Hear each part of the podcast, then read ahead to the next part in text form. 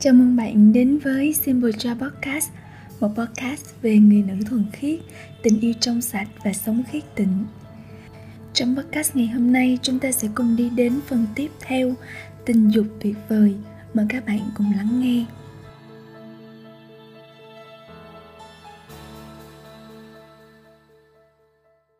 Chào mừng tất cả các bạn, đặc biệt những bạn nào bỏ qua các chương trước để đọc thẳng chương này. Peter đã ưu ái giao cho tôi, Peter, viết chương này.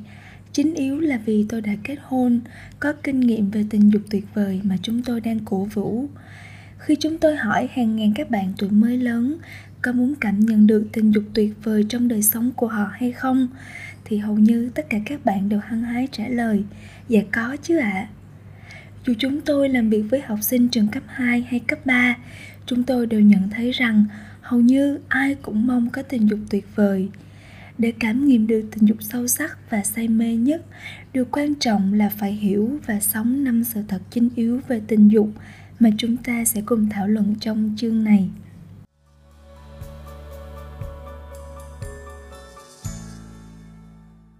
Tình dục không phải là một hành vi thể lý. Hầu như tất cả các thủ bản chỉ dẫn và các hướng dẫn về tình dục đều nhấn mạnh đến những yếu tố thể lý của tình dục. Hãy thử lướt qua các tựa đề trong các tạp chí tại quầy tính tiền ở các siêu thị. Bạn sẽ thấy, nào là sáu cách làm chàng hưng phấn bằng một nụ hôn, cách làm chàng tan chảy với những cử chỉ gợi tình này. Đây không phải là những tờ báo thật trích ra từ các tạp chí, nhưng là tương tự như thế.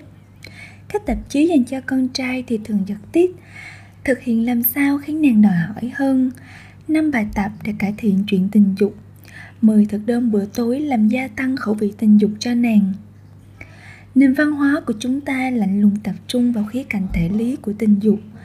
Tuy nhiên, bí quyết đầu tiên để có tình dục tuyệt vời chính là nhận ra rằng tình dục vượt lên trên khía cạnh thể lý. Bản tính con người chúng ta có nhiều giá trị cao hơn mặt thể lý. Chúng ta là những hữu thể phức tạp. Biểu đồ trên đây nhấn mạnh bốn yếu tố chủ chốt quan trọng làm nên căn tính thật sự của chúng ta. Ngoài thân xác, chúng ta còn có tâm trí, quả tim và linh hồn. Chúng ta cần thấy rõ ràng mình thật sự là ai khi chuyển từ cấp độ này sang cấp độ kia, khi đi sâu vào con người mình. Cấp độ đầu tiên, thân xác của chúng ta, là phần mà ai cũng thấy khi nhìn vào chúng ta. Thân xác vật lý này cũng là chúng ta, nhưng không ai trong chúng ta bị giới hạn hay được xác định hoàn toàn do các đặc tính thể lý. Cấp độ tiếp theo, bản tính trí thức của chúng ta, bao gồm các suy nghĩ và cách chúng ta suy tư. Không phải bất cứ ai nhìn chúng ta cũng thấy được cấp độ này. Cấp độ thứ ba, bản tính tình cảm, thường nhạy cảm hơn khi bày tỏ ra bên ngoài. Thông thường thì chỉ có bạn bè thân thiết và gia đình mới biết được chúng ta ở mức độ này. Cấp độ thứ tư và là cấp độ sâu xa nhất là bản tính tâm linh của chúng ta, phần trọn vẹn và chân thật nhất của con người chúng ta. Ở đó chứa đựng những khát khao và những động lực sâu xa nhất, những lỗi lầm và những chiến thắng của chúng ta, tội lỗi và việc xa cách Thiên Chúa, cũng như những giờ phút sống liên kết mật thiết với Ngài. Nhiều người trong chúng ta khó bày tỏ phần thẳm sâu này của mình cho bất cứ ai, ngay cả đối với Thiên Chúa, cho dù Ngài biết chúng ta trọn vẹn. Để biết rõ một con người, ngay cả để biết chính mình, chúng ta còn phải biết tất cả các khía cạnh về thể lý, tâm trí, cảm xúc và tâm linh của người đó.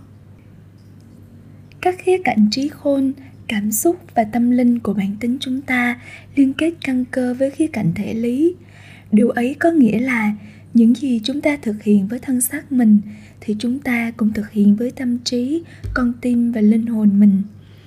Vì thế, những mối quan hệ hời hợt và tình cảm hời hợt chỉ tồn tại chính yếu trong yếu tố thân xác thôi.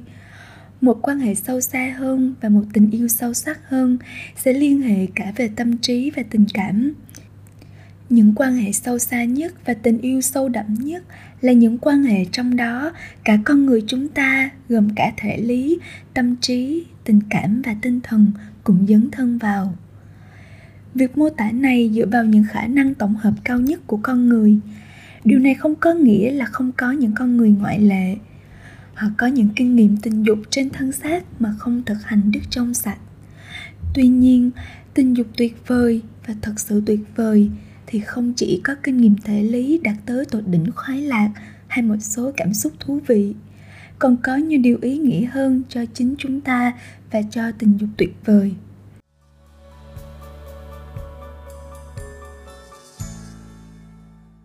Tình dục là sự thân mật tột cùng của hai thân xác. Mặc dù một số sự kiện liên quan đến bản chất của sự thân mật thể lý đã rõ ràng, nhưng tôi cũng xin giải thích ngắn gọn.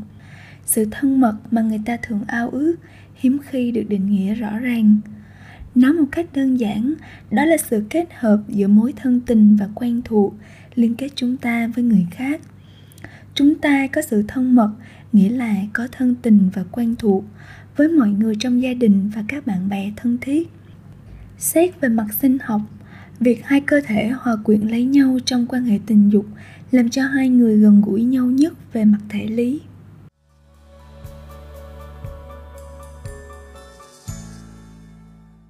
Quan hệ tình dục không là sự thân mật.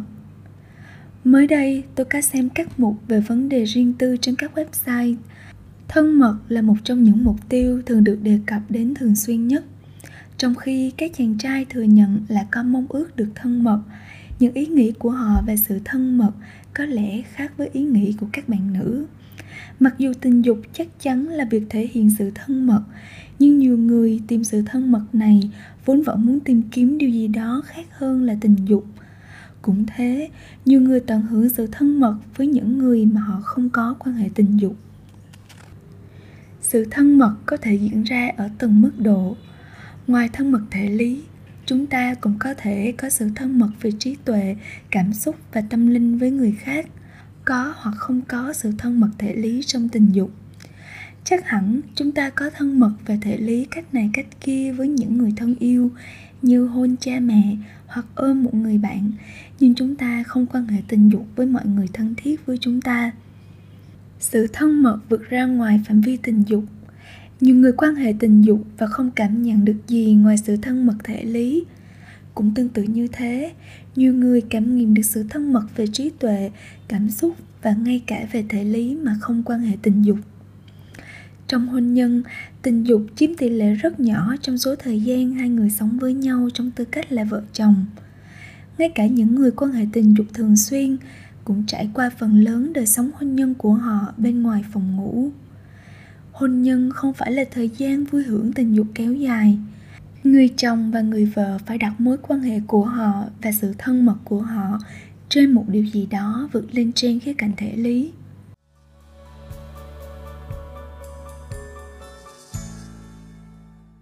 Tình dục tuyệt vời dẫn tới sự thân mật trọn vẹn. Tình dục tuyệt vời xảy ra khi sự thân mật về thể xác cuối cùng trong quan hệ tình dục kết hợp với một sự thân mật cũng gần gũi như thế về trí tuệ, cảm xúc và tâm linh. Tình dục đòi hỏi phải có một sự nhạy cảm hoàn toàn về thể xác.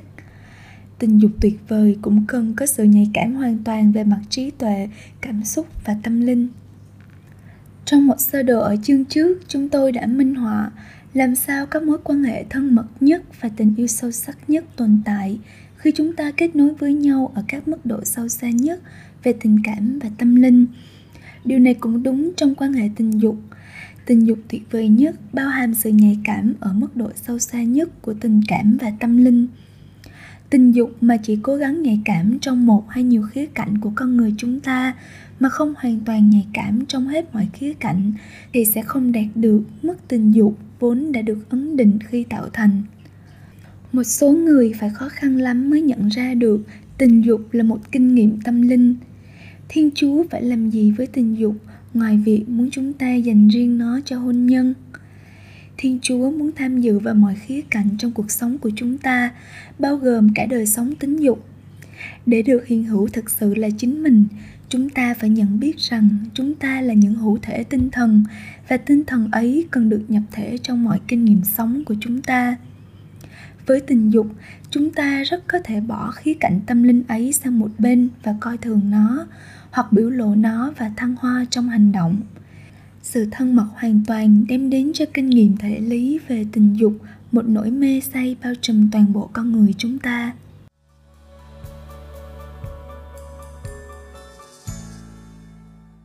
Tình dục tuyệt vời chỉ có trong hôn nhân. Hôn nhân là điều kiện tiên quyết cho tình dục tuyệt vời. Chỉ trong hôn nhân, chúng ta mới có những điều kiện cần thiết để hoàn toàn tự hiến trọn vẹn chính mình, cả về thể lý, trí tuệ, cảm xúc và tâm linh trong hành vi tình dục. Vậy hôn nhân tạo nên sự khác biệt nào? Trong lễ cưới, hai người, một nam một nữ, tuyên bố tình yêu của mình cho nhau và cam kết trước mặt Thiên Chúa và trước mặt cộng đoàn đông đảo sẽ sống tình yêu ấy trong sự chung thủy cho đến khi cái chết chia lìa hai người. Lời cam kết này không phải là chuyện nhỏ đâu, dẫu có một số người vẫn xem thường chuyện ấy. Những lời đoan hứa yêu thương nhau khi thịnh vượng cũng như lúc gian nan, khi ốm đau cũng như lúc mạnh khỏe, làm cho mối tương quan giữa hai người thay đổi lớn lao. Trước lúc kết hôn, không ai trong hai người bị bắt buộc phải yêu thương người kia một cách vô điều kiện. Nếu bạn trai của bạn bị bắt và phải đi tù, thì bạn là bạn gái của anh ấy, có quyền tự do chọn chia tay với anh ấy. Nếu bạn gái của bạn gặp tai nạn và bị liệt cả tứ chi, thì bạn là bạn trai của cô ấy, có quyền tự do chọn chấm dứt hẹn hò với cô ấy. Còn nếu các bạn đã kết hôn rồi mà những chuyện đó xảy ra, thì các bạn phải sống yêu thương trong lúc gian nan và khi đau ốm trong lời thề hứa hôn nhân. Nếu bạn thấy điều này có vẻ nghiêm trọng, thì đúng nó là như thế. Lời thề hứa hôn nhân là lời cam kết trọng đại mãi mãi yêu thương người kia, yêu thương người kia thật sự. Một khía cạnh khác của lời cam kết này là khi bạn tuyên bố tình yêu và cam kết với cô ấy hay anh ấy, thì cô ấy hay anh ấy cũng tuyên bố như thế đối với bạn. Không gì giải thoát tinh thần con người hơn là được biết rằng chúng ta được yêu thương vì chính con người của chúng ta, và con người sẽ không bao giờ rời bỏ chúng ta. Tình yêu này phản chiếu tình yêu vô điều kiện mà Thiên Chúa dành cho chúng ta mãi mãi và không bao giờ vơi đi. Tương tự như thế, tự do ý nghĩa nhất xuất phát từ việc tình dục được người kia đón nhận trọn vẹn và không điều kiện. Trong bối cảnh này, vì được bảo đảm nhờ mối tương quan yêu thương sâu đậm đã được tuyên bố và cam kết, chúng ta tự hiến mình một cách tự nguyện và trọn vẹn, và như thế, chúng ta cảm nhận được các mức độ thân mật sâu sắc nhất. Sự nhạy cảm trong tình dục chỉ có thể có được trong hôn nhân.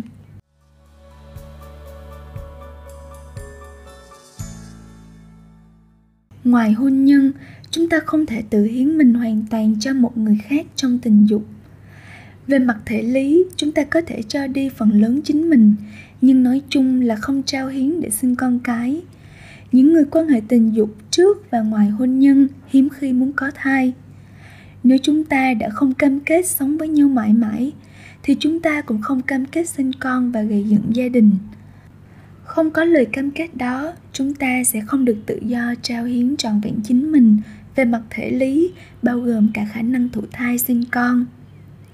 Cũng thế, vì chúng ta đã không cam kết yêu thương vô điều kiện, chúng ta không thể trao hiến mình cho người khác mà không sợ bị bỏ rơi. Nếu chúng ta trao trọn tâm trí và con tim cho người kia, chúng ta không thể bảo đảm rằng những quà tặng ấy sẽ được trân trọng như món quà trao ban chính mình. Những quà tặng ấy có thể được sử dụng và rồi bị ném trả lại cho chúng ta khi mối quan hệ chấm dứt. Cuối cùng, ngoài hôn nhân, chúng ta không thể trao tặng chính mình trọn vẹn cho nhau về mặt tâm linh. Hành vi tính dục ngoài hôn nhân do chính bản chất tội lỗi của nó tách lìa chúng ta ra khỏi Thiên Chúa. Nếu không có ơn Chúa và phúc lành của Ngài, chúng ta phải ẩn giấu linh hồn mình và lãng tránh sự thật cùng sự nhạy cảm thiêng liêng. Chỉ trong hôn nhân, trong bối cảnh tình yêu không điều kiện đã được cam kết, thì người ta mới có thể và tự do trao hiến chính mình trọn vẹn và hoàn toàn. Điều này không có nghĩa là hôn nhân sẽ kỳ ảo, tạo ra những điều kiện này. Thật đáng tiếc, nỗi sợ bị từ bỏ vẫn có ở nơi một số cặp vợ chồng. Tình trạng này thấp kém hơn giá trị thật của hôn nhân và phản chiếu cặp vợ chồng đó hơn là phản chiếu giá trị của chính hôn nhân. Lời đoan hứa mà hai người trao cho nhau trong lễ cưới chỉ có giá trị khi họ sống chính lời đó trong cuộc hôn nhân kéo dài ngày này sang ngày khác của mình. Một cặp vợ chồng càng sống tình yêu đã được tuyên hứa của họ thì càng có thể cảm nghiệm những điều kiện cần thiết cho tình dục tuyệt vời.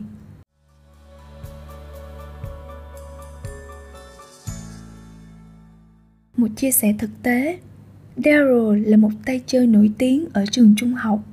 Ngủ lang bạc là một phần trong lối sống của anh. Anh đã không hề nghĩ nghiêm túc về việc ấy trước khi vào đại học. Ở đại học, anh gặp Angela và anh thực sự muốn hẹn hò với cô, nhưng cô lại không thích. Cô đã có một quyết định về đức tin là chọn sống trong sạch. Daryl vốn đã quay lưng lại với đức tin và đức trong sạch. Angela chỉ chấp nhận hẹn hò với Daryl nếu anh thay đổi. Điều này có vẻ kỳ lạ đối với Daryl, nhưng anh vẫn bắt đầu tìm hiểu cả hai, đức tin và đức trong sạch, vì anh để ý đến Angela. Cuối cùng, Daryl đã tự mình quyết định sống trong sạch. Mặc dù chuyện tình cảm của anh và Angela đã không thành, nhưng Daryl vẫn trung thành với quyết định sống trong sạch. Ngay cả khi sau đó Daryl đã đính hôn, anh vẫn giữ trong sạch. Việc đính hôn lần đầu tiên của anh đã không dẫn đến đám cưới, và trước khi anh bắt đầu hẹn hò với vợ của mình, anh cũng đã có hai mối quan hệ nghiêm túc mà không cưới được như thế. Trong sáu năm sống đức trong sạch, Daryl đã ngày càng hiểu thêm ý nghĩa của tính dục. Vào đêm tân hôn, anh và vợ đã vui hưởng niềm say mê và sự lãng mạn tuyệt vời.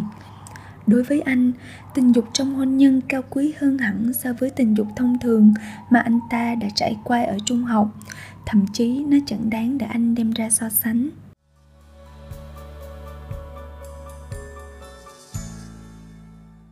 Kế hoạch của Thiên Chúa dành cho đời sống tình dục của chúng ta là tốt đẹp nhất. Tôi xin nói rõ, tình dục thanh khiết trong hôn nhân như thế không phải là lý tưởng quá tầm với của con người. Cam kết trọn vẹn như thế là điều mà Thiên Chúa đã định cho hôn nhân và tình dục. Nhiều người chọn sống quan hệ thấp kém hơn điều mà Thiên Chúa mong muốn cho họ sống. Những người chọn sống trong sạch là người chọn kiên trì chờ đợi cho đến khi họ kết hôn để được hưởng tình dục tuyệt vời này. Cảm ơn bạn đã lắng nghe podcast ngày hôm nay. Hẹn gặp lại bạn trong những podcast tiếp theo. Xin chào!